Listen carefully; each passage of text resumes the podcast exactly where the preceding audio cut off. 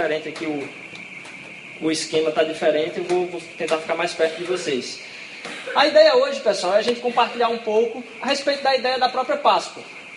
E desmistificar algumas coisas, mas uma conversa. Eu não sei se a, pode ser que a conversa seja bem curta, pode ser que ela se alongue um pouquinho.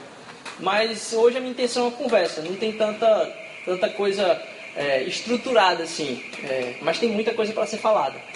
É, então, a nossa ideia hoje é compartilhar desse momento tão importante. E ele é tão importante e é tão incrustado assim na, na, na nossa cultura, mas muita gente não entende nem o significado da própria Páscoa. Eu estava conversando com alguém ah, esses dias que tem um contato, inclusive, com, sei lá, vida religiosa ou com um calendário litúrgico e que ah, não entendia de onde é que vinha a questão da Páscoa. Inclusive, eu estava no trabalho essa semana e as pessoas com dúvidas sobre a, a, o comer ou não peixe, o porquê disso, a, o comer carne ou não. Inclusive, teve, um, um, teve uma, uma figura que estava fazendo aniversário no dia da Páscoa e fez um churrasco no dia da Páscoa, né, na, na sexta-feira. E aí ligou para os amigos e chamou. E aí, por ter o costume de ninguém comer carne na sexta-feira, disse, tá de palhaçada comigo, né? Assim é bom demais fazer um churrasco quando tu sabe que não vai ter gasto nenhum, porque ninguém vai comer. Tá lá o churrasco prontinho, vai ficar lá de, de boa.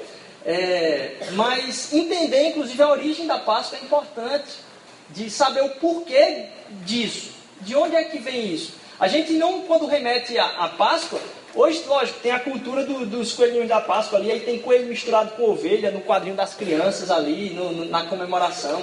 E é uma mistura muito grande que a gente não entende o significado desse, desse momento tão importante. Ah, e a Páscoa, ela aconteceu na Bíblia em momentos muito tensos.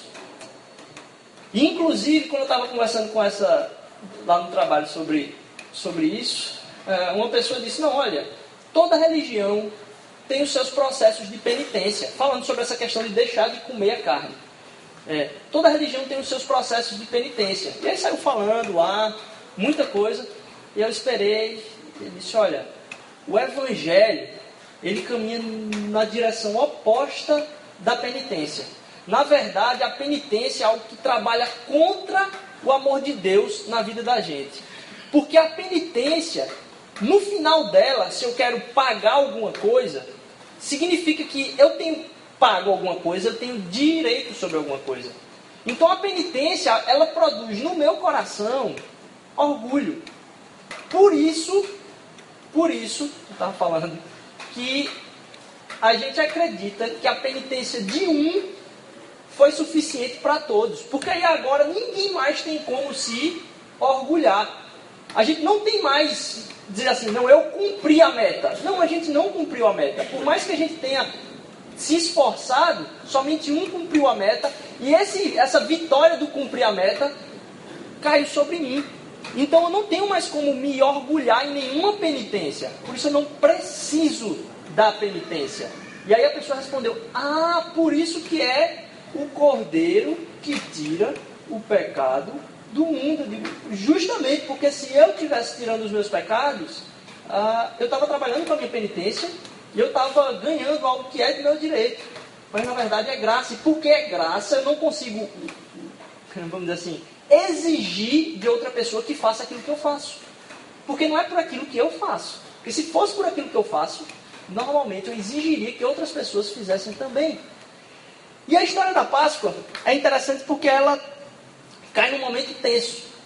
Lá no Egito, quando o povo estava no meio daquelas pragas todas que Deus estava enviando para como mensagem ao faraó para que ele libertasse o povo, foi no meio dessa tensão aí, ó, disse, o que é que vai vir agora?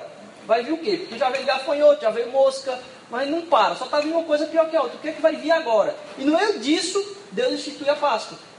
Deus coloca esse momento precioso do compartilhar a mesa, do do pão, mas do cordeiro, que vai ser cumprido no Novo Testamento. Mas isso acontece lá atrás. É um momento da Páscoa que tem tudo a ver com a saída do povo do Egito.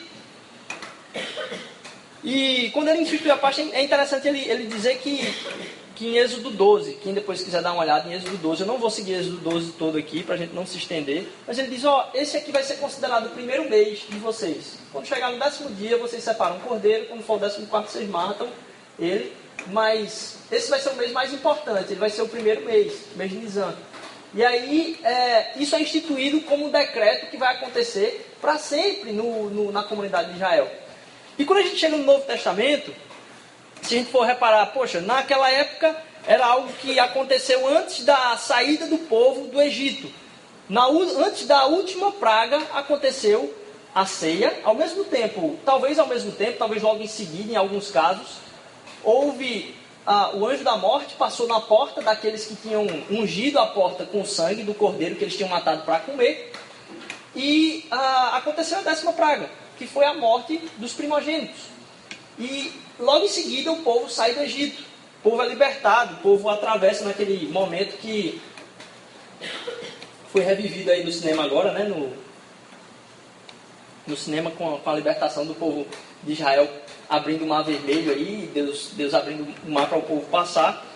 Mas acontece que o que a gente tem como ceia hoje, o que a gente tem como Páscoa hoje, é algo um pouco diferente. Mas que reveste de uma autoridade muito maior esse momento que foi vivenciado pelo povo de Israel. O efeito que a gente vai experimentar quando a gente participa da ceia, ele tem um poder de revestir, ele não transfere graça a ninguém. Comer essa ceia aqui não vai fazer de você uma pessoa melhor ou pior. Ele não vai transformar você em, em nada, porque é, isso aqui é uva, isso aqui é pão, e a gente tem algumas teorias a respeito de como é que a ceia acontece. Alguns acreditam que ah, a, a transubstanciação, onde Jesus, ele, vamos dizer assim, ele, ele se transforma em substância nesses elementos. Alguns vão dizer que ele há a presença dele nos elementos no momento que a gente participa, que é a consubstanciação. A gente não acredita nisso. O que a gente acredita é que o que a gente faz aqui através da ceia, a gente vai esmiuçar isso aqui, tem uma comunicação de graça muito grande. E essa comunicação de graça tem o poder de nos transformar. Quando a gente experimenta isso aqui, entendendo o simbolismo que isso representa na vida da gente, tem poder através do testemunho de transformação na nossa vida. Mas não por causa deles. Por causa do testemunho que a gente está dando e vivenciando isso através do Evangelho, é que tem esse poder, poder de, de, curar nossas feridas, poder de sarar coisas que a gente não entendeu na vida da gente ainda e que o Evangelho vem para explicar, porque o Evangelho explica tudo. Então a gente consegue conhecer de certa forma as virtudes de Deus praticando essa ordenança. E uma ordenança nada mais é do que algo que o próprio Jesus fez e disse: vocês também devem fazer como eu fiz. Eu fiz e vocês devem fazer. É algo que ele ordenou para que a gente fizesse. Mas a gente não faz simplesmente porque ele ordenou. Porque a ordenação que ele dá para a gente de, de testemunhar a Páscoa através da ceia é porque tem um significado muito profundo. E eu queria que vocês abrissem comigo em 1 Coríntios 11.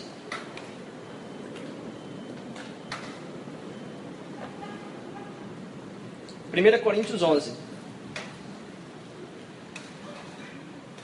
versículos 17 ao 29. Quem puder acompanhar aí, quem tiver com, com Bíblia. Quem não tiver com Bíblia aí, se você puder olhar para o lado, ver quem não está com, com Bíblia aí, puder compartilhar o celular ou a, a leitura aí junto para a gente caminhar. 1 Coríntios capítulo 11, versículos do 17 ao 29. Entretanto, nisso que lhes vou dizer, não os elogio, pois as reuniões de vocês mais fazem mal do que bem. Em primeiro lugar, eu ouço que, quando vocês se reúnem como igreja, há divisões entre vocês, e até certo ponto, eu creio, pois é necessário que haja divergência entre vocês para que sejam conhecidos quais entre vocês são aprovados. Quando vocês se reúnem, não é para comer a ceia do Senhor, porque cada um come a sua própria ceia sem esperar pelos outros. Assim, enquanto um fica com fome, outro se embriaga. Será que vocês não têm casa onde comer e beber? ou desprezam a igreja de Deus e humilham os que nada têm? Que lhes direi? Eu os elogiarei por isso? Certamente que não. Pois percebi do Senhor o que também lhes entreguei, que o Senhor Jesus, na noite em que foi traído, tomou o pão e, tendo dado graças, partiu e disse: Isto é o meu corpo que é dado em favor de vocês. Façam isso em memória de mim. Da mesma forma, depois da ceia, ele tomou o cálice e disse: Este é o cálice da nova aliança, no meu sangue. Façam isso sempre que o beberem, em memória de mim. Porque sempre que comerem deste pão e beberem deste cálice, vocês anunciam a morte do Senhor até que ele venha. Portanto, todo aquele que comer o pão ou beber o cálice do Senhor indignamente será culpado de pecar contra o corpo e sangue do Senhor. Examine-se o homem a si mesmo, e então coma o pão e beba o cálice. Pois quem come e bebe sem discernir o corpo do Senhor, come e bebe para a sua própria condenação. E aí, a gente tem visto, a gente acabou semana passada a série Ecossistema. E ela se baseava no capítulo 3 do livro de Coríntios. E Paulo estava falando de vários problemas. A gente já comentou que a igreja de Coríntios ela era problemática pra caramba. Ela é muito problemática. E Paulo, do capítulo 3, a gente está no versículo no capítulo 11, ele só vem batendo na igreja, dizendo: vocês erraram por isso aqui, isso aqui que vocês estão fazendo não está certo. Só que, ele nunca para, dá uma pausa para fazer um comentário como esse. Ele disse: ó, o que eu vou falar agora para vocês não é de se elogiar, pelo contrário. E é como ele começa esse trecho, esse trecho aqui. Ele disse: ó, eu não vos elogio. Se preparem. Porque o que vocês estão fazendo está mais atrapalhando, está mais fazendo mal do que bem. Ele está falando para uma igreja que se reúne para compartilhar a ceia, dizendo: ó, o que vocês fazem faz mais mal do que bem. Já imaginou? Existe uma igreja que está se reunindo e está fazendo mais mal do que bem. E é impressionante como hoje a gente consegue perceber algumas reuniões e ajuntamentos que mais tem feito mal para o local onde ela se encontra do que bem. Eles mais têm pregado coisas que não têm agregado o corpo de Cristo do que testemunhado o corpo de Cristo. E Paulo vem fazer essa denúncia com relação à igreja e a gente tem essa vivência na própria vida da gente assim mesmo. A gente consegue perceber comunidades que, vamos dizer assim, o testemunho delas enquanto se ajuntam não transferem graça para aqueles que as rodeiam. Mas o chamado de Paulo aqui é para uma coisa que diz: ó, isso pode acontecer, mas no caso de vocês, isso não pode acontecer. O que eu quero é trazer vocês para uma caminhada muito superior. E é impressionante como ele fala: vocês, quando se reúnem, vocês vêm para as reuniões para buscar a satisfação de vocês. Vocês podiam comer em casa, mas vocês vêm para cá para comer. E olha que Corinto já estava cheio de bronca. Ele deu essa pausazinha aí para fazer uma alfinetada, né? E vocês vêm em busca da própria satisfação. Eu estava lembrando, essa semana, uma prima minha estava contando que estava dando uma aula com uma criancinha assim. E aí é, pegou o texto que diz: Olha, aquele que vier a mim não terá mais sede. Aí a criança, no final de tudo lá, parou assim e disse: É impressionante como funciona a cabeça da criança, né? Disse. Então, professor, a gente não pode beber água, não. É que quem acredita nessas coisas aí não pode beber água, porque senão, assim, não pode ter sede, não pode pensar em água. E quando a gente leva para a parte literal do processo de sede, a gente não consegue absorver os nossos próprios pecados. Por quê? Quando ele está falando de sede, é que quando a gente tem os nossos próprios desejos e apetites, isso vem para suprir as nossas próprias necessidades.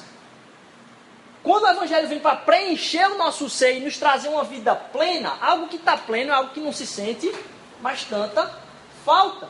Então, quando a gente vem para os ajuntamentos, e o que Paulo está tentando tratar na igreja aqui, é quando a gente vem para os ajuntamentos, a gente não deve vir pensando no nosso próprio desejo, na nossa própria sede, nos nossos próprios anseios. Porque quando a gente vem se juntar aqui, é, Muitas das vezes a gente vem pensando o que é que eu posso receber hoje. O que é que eu posso receber hoje? E a gente acaba. Todo lugar que tem pessoas diferentes juntas, todo lugar que tem pessoas diferentes juntas, ele, ele agrega dificuldades. Quando se aprofunda relacionamento, você traz com o aprofundado relacionamento dificuldades. Você começa a enxergar coisas que você não percebia na máscara do oi, tudo bem, tchau, como é que tá hoje, boa semana. E se a gente começar a, a vir para cá, pensando naquilo que a gente vai receber de Deus aqui, nos nossos relacionamentos, a gente vai conseguir aturar os relacionamentos, porque o momento que a gente passa junto aqui é bom. Quando o foco de Jesus Cristo, ao formar o seu corpo, ao mandar eles testemunharem da vida de Cristo, é muito mais que eles se unam, não pensando naquilo que eles vão receber, mas por si só. E acabem tolerando, inclusive, isso que a gente experimenta aqui, esse tempo que a gente está falando aqui e tal, é parte de um processo muito maior, que é o próprio relacionamento da gente. Porque é através do nosso relacionamento é que a gente tem condição de mostrar, ó, esse evangelho, ele funciona. Porque o evangelho ele é testado nos relacionamentos. As reuniões acabam fazendo bem mais mal do que bem, porque a gente precisa ser muito mais acariciado das nossas carências e a gente coloca os nossos interesses na frente dos outros. E a mesa de Deus é diferente. A mesa de Deus, quando a gente fala de ceia, é muito menos cerimônia e muito mais comunhão.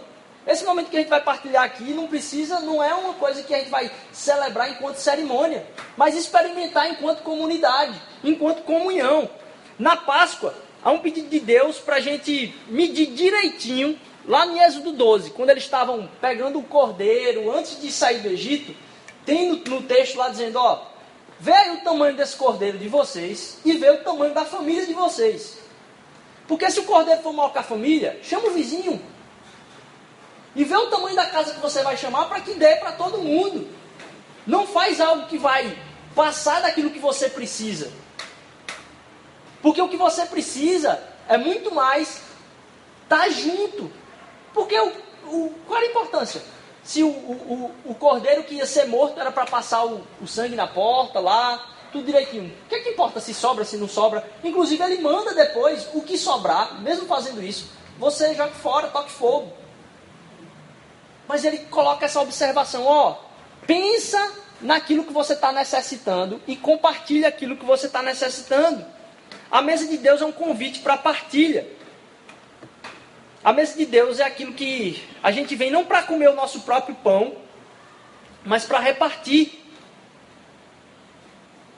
Ah, a gente fica anunciando Jesus como uma maneira de falar do corpo dele. E é interessante vocês perceberem uma coisa.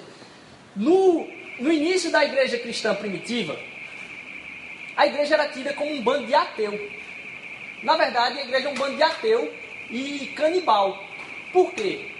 Porque eles se juntavam para comer o corpo e o sangue. Então, o cara que está de fora desse processo aí, imagine, não, a gente se junta para comer o corpo e o sangue de Cristo. Eu digo, que negócio maluco é esse? Eles eram tidos como isso. É, e quando a gente fala do partilhar o corpo de Cristo, é muito importante que a gente entenda toda a profundidade que isso vem com essa mensagem. Porque a mesa de Deus, a mesa do Senhor não é aquela que a gente come o próprio pão, ela é a mesa da partilha. A gente está anunciando Jesus. A mesa da qual a gente vai buscar os nossos próprios interesses, onde a gente vai para a mesa para comer o nosso pão, é a mesa do diabo. Calma, deixa eu falar com calma aqui. No Gênesis, qual é a tentação que é colocada para Eva, logo no começo? Se você comer disso aqui, nossa, o negócio aqui melhorou. É, se você comer desse pão aqui, vai acontecer isso e isso com você. E a gente vem para a igreja, a gente vai para os lugares querendo que as outras coisas supram as nossas necessidades. Se isso acontecer comigo, aí sim minha vida vai ser resolvida. Se isso acontecer comigo, aí sim minha vida vai ser resolvida. Quando o diabo se aproxima, quando Satanás se aproxima de Jesus no tempo que ele estava nos 40 dias em jejum, o que, é que ele oferece? Comida. Eu disse, ó, você não precisa fazer isso que você está fazendo não, rapaz. O que você está fazendo aí, eu vou satisfazer você. E de diversas formas, não só alimentarmente, não. Eu posso dar para você todos os poderes, eu posso dar para você todas as coisas. Jesus disse, não, não, não, não. Não é assim que a gente se alimenta. A gente se alimenta de uma outra forma. E a gente tem essa tendência de pedir a transformação das outras coisas para suprirem, suprirem a nossa carência. A gente chama Deus para transformar as pessoas que estão ao nosso redor. E Deus quer que a gente chame, clame por transformação na gente mesmo, para que a gente possa abençoar o outro. E não para que o outro possa entender aquilo que eu quero que ele seja. A gente pode chegar para Deus, e assim, a gente está acostumado a pedir a transformação dos outros, né? Senhor, Muda aquele sem vergonha do meu marido, que ele não, não entendeu ainda o negócio. Eu estou tentando comunicar para ele que eu estou triste. Eu tô... Não, Senhor, muda aquela desgraçada da minha mulher, que, meu Deus, que dor na minha cabeça, aquela mulher que não, não traz paz na minha vida. Meu filho só faz me pentelhar, só traz problema para dentro de casa. Meu chefe eu não consigo suportar, é um saco.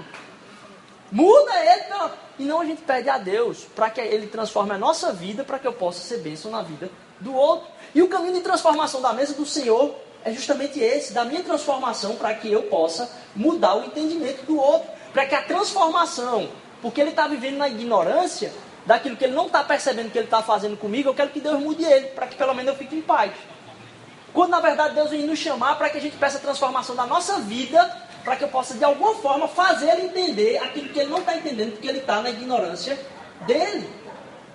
Então, quando a gente pede transformação a Deus, e a gente fala do negócio desse, você diz, não, acho que isso aí que você está falando, acho que é muito jogo de palavra. E aí você olha para Jesus, e aí você, você tem a história do povo de Israel, um Deus que ama o povo de Israel, vai atrás do povo de Israel, e o povo de Israel nega Jesus, o, o, o, nega Deus, a aproximação de Deus, e Deus fica tentando resgatar o povo de Israel, e o povo de Israel traindo Deus, inclusive o pecado do povo de Israel é colocado como prostituição, a comparação, como um adultério com relação à relação de Deus, do povo com Deus. Então você tem um Deus em busca do povo de Israel e um povo de Israel que não entende isso. E cada vez mais o Senhor vai trazendo bênçãos até que vem Jesus. E aí Jesus tenta fazer, tirar a nossa ignorância, né? Tirar a ignorância da nossa cabeça.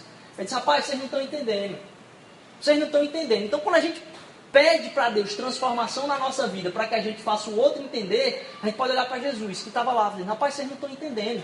Vocês não estão entendendo. Vocês não estão entendendo. Passou um tempo todinho da vida dele, as pessoas não entenderam. Ele disse, tá, eu vou fazer vocês entenderem. E ele vai para a cruz.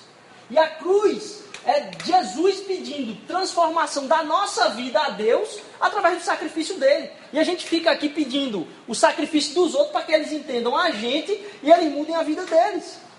Então a mesa de Deus não é uma mesa que eu peço a transformação do outro para que ele supra o meu coração. Mas um, um que eu estou com o coração completamente pleno e agora eu posso pedir a Deus, Senhor Deus, o Senhor já me deu tanto. Não importa a perda que eu estou tendo nesse momento, eu estou pleno, me deixa compartilhar com outras pessoas. Por isso que ah, o sacrifício de Jesus é a expressão máxima. Porque parece que lá na cruz ele está, ele está dizendo, ó, oh, vocês estão entendendo agora? Porque a transformação veio dele para que ele conseguisse fazer o nosso entendimento mudar. E na mesa de Deus, a, quando Jesus se aproxima dos discípulos na mesa, ele dá graças e ele parte. Jesus deu graças e partiu. Dar graças e partir é o processo de Deus. A gente quer o contrário. A gente quer receber para dar graças. E no fim das contas a gente nem parte. A gente fica clamando sempre pelo que falta na vida da gente. Como a gente vai repartir alguma coisa com alguém se a gente está sempre em falta? Se a gente está sempre pedindo? A gente não tem raiva das outras pessoas por causa das coisas erradas que elas fizeram. Estava escutando isso essa semana, achei fenomenal. A gente tem raiva das outras pessoas pelas coisas certas que a gente fez. E as pessoas não conseguiram reconhecer o quão certo eu estava. Então as coisas que eu faço, volta para a penitência. As coisas que eu faço de certo na minha vida me trazem direito na vida da pessoa, da outra pessoa, delas agirem da forma que eu quero. Porque se elas agem de alguma forma que me confronta, eu disse, meu senhor, eu não estou entendendo. Por que, que essa pessoa não entende o quão bom eu sou? Na verdade, as coisas boas que eu faço é que fazem com que eu tenha raiva das pessoas. Eu tenho raiva das pessoas. Quer ver a prova disso? Sabe quando aquela pessoa pisa na bola sério com você? Qual é a frase que vem na sua cabeça? Meu irmão, todo mundo para ela fazer isso, ela vai fazer logo comigo? Por quê? Porque eu estou tratando as coisas que são boas em mim, exigindo direito sobre a vida das pessoas. Então a transformação continua no caminho inverso. É a presunção da minha bondade que me traz raiva na relação.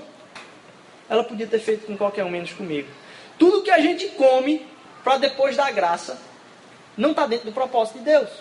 Tudo que a gente come para depois da graça, não está dentro do propósito de Deus. E eu vou me arriscar aqui, eu vou dar só um, soltar uma frase, eu não vou entrar nisso aqui, porque já seria um outro, mais umas duas ou três pregações. Mas, é, na verdade, Não sei se. Não, dá para falar. é, quando a gente pede alguma coisa para Jesus, a gente tem que ter muito cuidado. Porque o que você entrega na mão de Jesus, ele dá graças e parte. Então, se você der graças a Deus pelo carro que você conseguiu, assim, Deus deu de presente para você aí, você diz: Senhor Deus, obrigado. Esse carro é do Senhor. Sabe o que ele vai fazer com o seu carro? Vai dar graças e partir. Ele vai dizer para você: Isso que eu estou lhe dando não é para o seu benefício. É para que ele seja usado para beneficiar a vida de outras pessoas. Isso acontece com tudo que a gente tem. Você dá para Jesus, ele dá graças e parte. E essa mensagem profunda de chegar à mesa, e chegar à mesa e antes de fazer qualquer coisa, dar graças a Deus, significa que agora eu não tenho mais falta. Quando eu dou graças, isso está representando que agora eu posso repartir. Porque eu não consigo repartir algo que eu estou sentindo falta. Porque mesmo que eu reparta, eu reparto de cara amarrada. Tem que repartir, né? Fazer o quê? Mas quando eu entendo a gratidão e chegar dentro da presença do Senhor, dando graças em gratidão a Ele, eu consigo dizer, não, graças a Deus, nossa, eu tenho demais. E eu vou repartir. Ah, finalizando. Deixa eu dizer uma coisa para você aqui.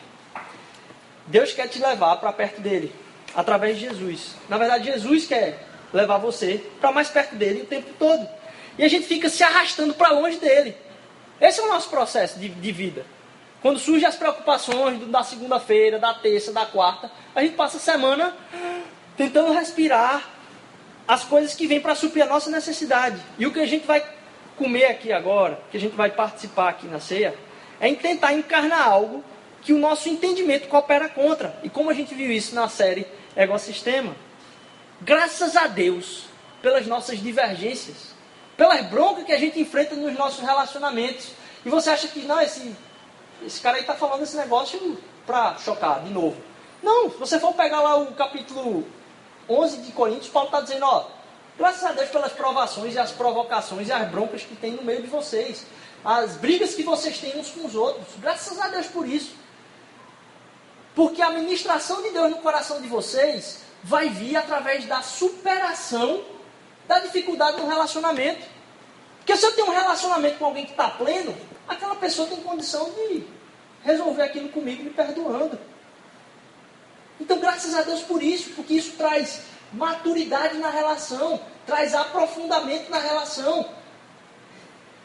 E eu posso, por causa das minhas brigas, por causa das minhas raivas, por causa dos meus ciúmes, por causa das minhas invejas, e muitas vezes duvidar do comportamento da outra pessoa. Eu digo, meu Deus do céu, essa pessoa não sabe por que está fazendo isso, ela não entende o quão errada ela está.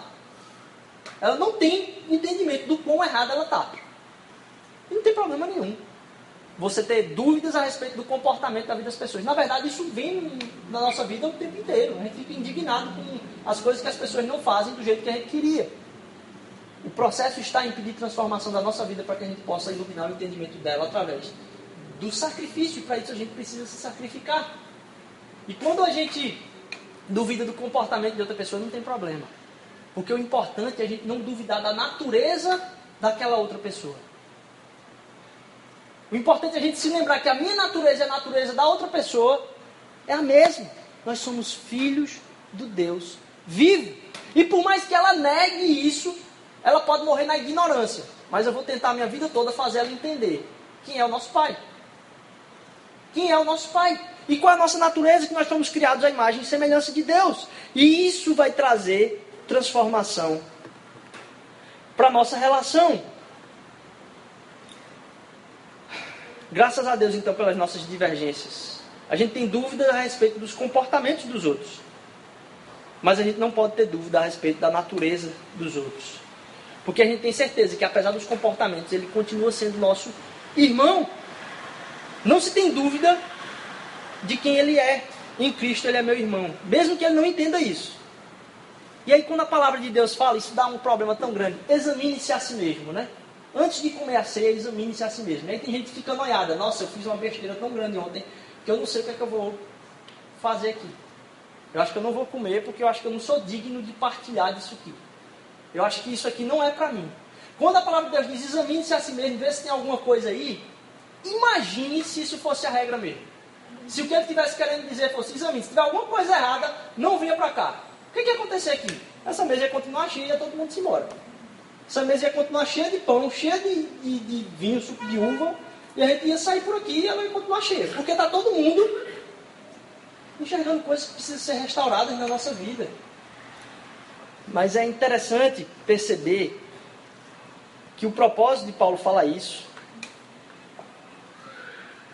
Examine-se o homem a si mesmo, e então coma do pão e beba do cálice. Pois quem come e bebe sem discernir, sem discernir o quê? O corpo do Senhor. Quem come e bebe sem discernir o corpo do Senhor, come juízo para si. Porque a gente está proclamando através disso aqui que a gente veio para cá por causa da relação e não por causa daquilo que Deus pode me dar. Porque através do nosso relacionamento de entrega um ao outro é que a gente vai estar tá testemunhando do sacrifício de Jesus Cristo. Porque suportar o outro é difícil porque a gente tem uma ideia muito grande a respeito da nossa própria vida. Foi o que a gente falou no ecossistema de novo. A gente tem um ego muito inflamado. Então suportar o outro acaba sendo difícil, porque a gente acaba se achando demais. Quando a transformação do Evangelho na vida da gente vem de entender que esse momento de partilha nosso aqui é para testemunhar que Cristo escolheu um caminho de sacrifício, pedindo transformação dele, para que a gente se transformasse num corpo. E num corpo só. Então quem não se examina no sentido de entender o propósito disso aqui, no sentido de entender o porquê do sacrifício de Cristo, está cometendo um pecado contra o corpo.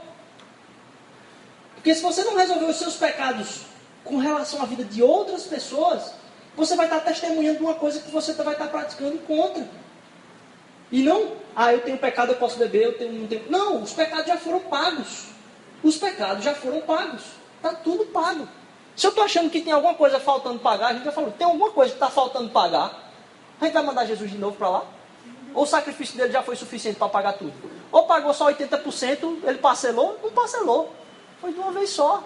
Está tudo pago. E a gente vai agora partilhar da, da ceia.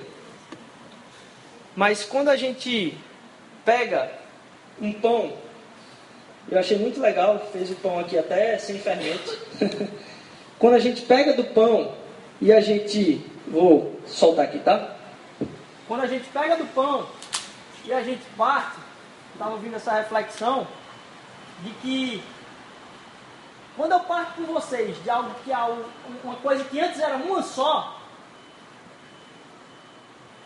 e quando Jesus fala, ó, isso aqui é o meu corpo, que eu estou partindo por vocês, o que ele está dizendo é: quando vocês comerem, vocês vão estar comendo de uma coisa que é um corpo só. E se a gente pegar um pão, e se a gente repartisse um pão só para todo mundo aqui, que desce, é a mesma massa, vamos dizer. Mas se a gente repartisse o pão para todo mundo aqui, no final de tudo, em cada um aqui, ia ter parte do mesmo corpo. Por isso que a gente é chamado o corpo de Cristo, porque o corpo dele foi partido igualmente para que a gente pudesse celebrar enquanto um só. Então, quando ele diz, ó, fazer isso toda vez, toda vez que vocês fizerem essa ceia aqui em memória de mim, faz sentido ele dizer, comam toda vez que o comerem em memória de mim? Comam toda vez que comerem em memória de mim? Não. Repartam toda vez que o comerem em memória de mim. Então a transformação do Evangelho vem na nossa vida não pelo comer, mas pelo repartir. E quando a gente reparte e a gente realmente entende o propósito do repartir, a gente enxerga que o sangue de Cristo vem transformar nosso entendimento e nos salvar de nós mesmos. E colocar nossas ânsias, nossos nossas dificuldades nos braços dele. E aí a gente canta aquela música que, poxa, em teus braços é que está o meu descanso. E por isso eu posso me sacrificar pela vida de outra pessoa. Eu queria encerrar lembrando duas coisas. Na Páscoa, lá no Êxodo 12, antes do povo sair do Egito, é interessante que alguns até comparam assim que a entrada de Jesus em Jerusalém ela representa a própria separação do cordeiro. Porque é estranho, né? A separação do cordeiro vi quatro dias antes da morte dele. Há uma separação do cordeiro quatro dias antes da morte. E alguns remetem à entrada de Jesus em Jerusalém. E aí, logo em seguida, ele é morto, na sexta-feira. E eu estava lendo alguém comentando sobre imaginar aí talvez na Páscoa que aconteceu no Egito, na libertação da escravidão. É, lembrar de talvez dois judeus conversando.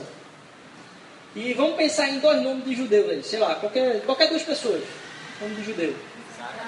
Isaac e Abraão. Eu estava pensando em Severino e Jobson, mas não, vamos Isaac, Isaac e Abraão então, vamos lá. Isaac e Abraão estavam conversando, não Isaac e Abraão da, da história mesmo, tá? Um Isaac Abraão qualquer. Prestes a comer a Páscoa, e aí ah, um chega para o outro e diz, ó oh, rapaz, e aí? Você soube aí dessa questão do, da Páscoa hoje à noite, né? Como é que você acha? Isaac falando para Abraão. Abraão diz, lógico, cara, já preparei aqui meu, meu cordeiro aqui, já está tudo em processo, já está quase tudo arrumado, vai ser Acho que agora o negócio vai. Aí o, o, o Isaac pergunta de novo para Abraão, e você não não está com medo não, não está apavorado não? Apavorado? Eu disse, é rapaz, você não está vendo o que está acontecendo não? O, as coisas estão virando sangue aqui, tem rã por todo lugar, caiu pedra e tudo quanto foi canto, teve gente morrendo de úlcera aqui, cheio de, de, de coisa dentro do, do país aqui, você tem certeza que você não está tá tranquilo mesmo? Ele disse, Tô, você preparou? Ah, ah, hoje à noite ele disse, preparei, mas mesmo assim o negócio, o clima aqui está tenso. Você não está tenso não? E Abraão fala, não, eu confio nas promessas de Deus. Eu confio naquilo que é a promessa dele. Ele não está dizendo que a gente vai passar o sangue e vai passar o julgamento por sobre nós e aquilo não vai nos atingir. Eu acredito nisso piamente, eu não tenho problema nenhum, porque eu acredito que o Senhor é um Deus fiel um Deus de promessa. E aí tudo bem. Qual dos dois, qual dos dois vai ter, vamos dizer assim, vai realmente passar pelo julgamento do anjo passando ali naquele, naquela noite em, em, no Egito e eles vão ser libertados? Qual é o que vai receber essa salvação de Deus naquele momento? Qual dos dois vai receber isso? Os dois. Porque a salvação não vem pela intensidade da fé que eu acho que eu tenho. A salvação vem por causa do sangue do Cordeiro. E por isso a gente pode celebrar e partilhar que essa salvação foi dada a todo mundo aqui por igual. Ela não vem por causa do meu esforço em agradar a Deus, mas do sacrifício dele de preencher a minha alegria. E por isso a gente pode celebrar aqui. Queria que queria orar por, por nós nesse momento. A gente vai partilhar da nossa primeira ceia aqui. Eu queria antes também saber se há alguém aqui nesse momento que não tinha entendido isso, que não fazia ideia do que era esse, esse Jesus e quer de alguma forma manifestar isso, dizendo: Poxa, eu entendi isso aí, eu acho que eu, eu realmente acredito que esse é o, é o Jesus que eu quero seguir, esse é o Jesus Filho de Deus que transforma a, a vida das pessoas, que pode transformar a minha vida. Esse é o cordeiro que tira o pecado do mundo. Porque o pecado não está no esforço da minha fé, mas no sacrifício que ele fez. Tem alguém aqui hoje que queria dizer, ó, oh, poxa, eu entendi isso, eu queria conclamar isso aí na minha vida, eu queria receber esse Jesus. Pedir que você esteja em oração nesse momento. Eu vou orar com vocês. Se Senhor, se alguém aqui, Pai, ainda não tinha esse entendimento, Senhor, do, do Teu amor pela nossa vida, de que o Teu sacrifício veio para dizer, Rodrigo, você está entendendo agora o tamanho do que, do que é o meu amor por você, o tamanho que é o sacrifício que eu me proponho a fazer pela sua vida. Você está entendendo que a restauração da sua vida ela causa plenitude a ponto da gente repartir as coisas, e isso é a nossa salvação. É que agora a gente pode dar graças e repartir. Ó oh, Senhor Deus, se alguém teve esse entendimento hoje, glórias ao teu nome aleluias a ti, Senhor Deus, porque o Senhor é maravilhoso, o Senhor é grandioso, o Senhor é poderoso para fazer essa transformação na nossa vida, Senhor Deus. Te agradeço por, por a gente partilhar desse momento aqui e que esse momento, Senhor Deus, seja, como está na palavra, uma testemunha, um testemunho do, do que vai ser, Senhor Deus, o nosso viver até a tua volta, Senhor. Com isso a gente está proclamando que aquilo que o Senhor fez aqui não é em vão, Pai, que a gente vai se sacrificar, Senhor Deus, para conseguir viver a vida que o Senhor tem para nós, Pai. Os propósitos de vida que o Senhor tem para nós, Senhor Deus. Então nos faz entender isso mais e mais, Senhor Jesus. Em nome de Jesus, amém. Peço que você continue de cabeça baixa, em, em espírito de oração. Tem alguém aqui que entendeu isso hoje e quer dizer, poxa, eu quero dar um passo nessa direção. Eu não, não tinha entendido isso antes, mas eu quero, eu quero realmente proclamar que esse Jesus que você está falando aí parece que faz sentido mesmo. Ele não é de brincadeira.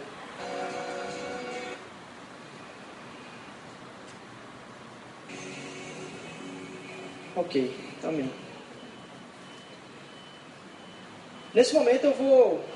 Você podia. Pode até aumentar a música. Eu vou chamar vocês, eu vou convidar vocês a partir dessa ceia de um jeito diferente. Todos aqueles que já confessaram a Jesus como Senhor e Salvador das suas vidas e realmente dizem, não, esse é o Jesus que eu quero partilhar. Poxa, você está convidado a, a estar conosco, celebrando esse momento, enquanto igreja, que esse momento possa ser um momento de restauração de relacionamento, de propósito de relacionamento aqui para gente. Eu quero convidar você a fazer duas coisas. Se você é visitante, é, eu peço que você faça isso com quem veio com quem você veio. Se você veio sozinho, a gente vai chegar em você, não tem problema nenhum. É, mas eu venho convidar você a fazer o seguinte: a partilhar o pão da seguinte forma. A gente vai ter agora aqui um momento de oração. Você vai vir, pegar o pão, partir ele e compartilhar com uma pessoa. E nesse momento que você compartilhar com essa pessoa, eu queria que você perguntasse: tem alguma coisa que eu poderia orar pela sua vida? E aí você pode compartilhar alguma coisa da sua vida também. E aí vocês vão orar juntos os dois. Uma coisa muito breve. Uma coisa nossa, de casa aqui mesmo. Porque isso aqui não é uma cerimônia. Isso aqui é uma comunhão. Se essa cerimônia serve para alguma coisa, não é só para reverência, mas é para testemunho daquilo que a gente está proclamando que a gente quer viver aqui enquanto comunidade. A gente quer viver isso nos nossos relacionamentos mais próximos e nos nossos relacionamentos mais distantes. Então eu vou pedir que você faça isso aqui em espírito de oração.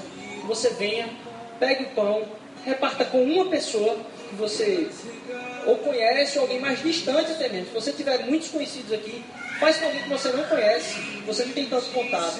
E aí vocês pudessem orar juntos aí, três minutinhos que a gente pudesse estar em oração e compartilhando isso. Que vocês orem, depois de dar graças, e partir o pão, vocês possam é, tomá-lo. Vamos orar. Pode soltar. Podem se levantar, pessoal. Vocês podem até desarrumar a cadeira aí.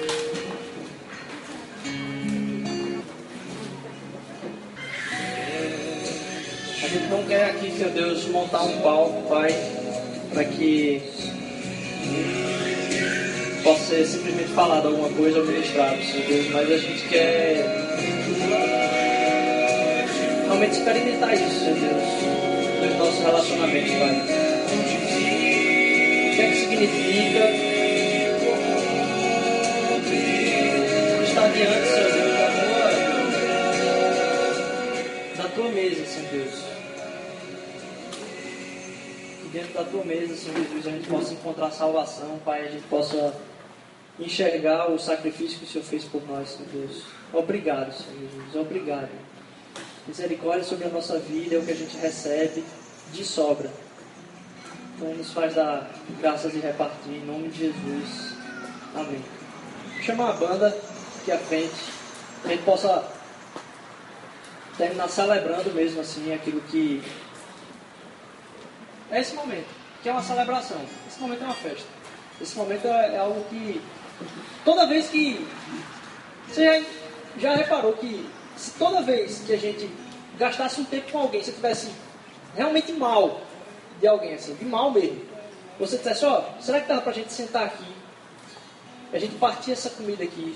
E a gente dá graças a Deus pelo que Ele fez pela nossa vida através de Jesus Cristo. Você tem a ideia da restauração que isso pode acontecer na nossa vida. Então, quando a gente fala de um negócio desse que a gente faz aqui, que tem poder de libertação e poder de cura, não é nenhuma mágica, não. É porque a gente, através disso, está testemunhando do perdão dele nas nossas vidas, perdoando a vida de outras pessoas e restaurando relacionamentos. Então, que quando ele diz, toda vez que vocês fizerem isso, vocês vão estar testemunhando até a minha volta. Porque a gente vai estar colocando em prática aquilo que é o Evangelho nas nossas vidas, naquele momento ali, no máximo. E qual foi o momento máximo do Evangelho? Ele ter morrido por nós. E no dia de hoje a gente está comemorando a sua ressurreição. E a morte não pôde vencer. Ele derrotou a morte. Então, se a gente tem alguma dúvida a respeito da morte nos nossos relacionamentos, isso aqui vem para trazer vitória nos nossos relacionamentos. A gente está proclamando, tá proclamando aqui a ressurreição de Cristo nos nossos relacionamentos. Então, que a gente possa estar tá lembrando disso e cada vez que a gente faz isso aqui em, em comunhão, a gente está partilhando do mesmo corpo. Em nós, partilhamos o mesmo corpo, o corpo dele. E a gente acaba se tornando nesse momento família de um mesmo Pai. Amém? Vamos festejar, celebrar a Deus aí através das músicas que Deus possa estar nos abençoando nessa semana. Só mais um comunicado. Quando acabar aqui, se vocês quiserem, a gente vai continuar por aqui, certo? Tem cafezinho, tem biscoito, tem pedaço de pessoal comprou pãozinho mesmo, tem pão inclusive sem glúten aqui, o pessoal trouxe algumas coisinhas, a gente vai continuar comendo por aqui. Se você desejar ficar conosco compartilhando esse momento, muito 10. Deus abençoe cada um de vocês, boa semana para vocês aí.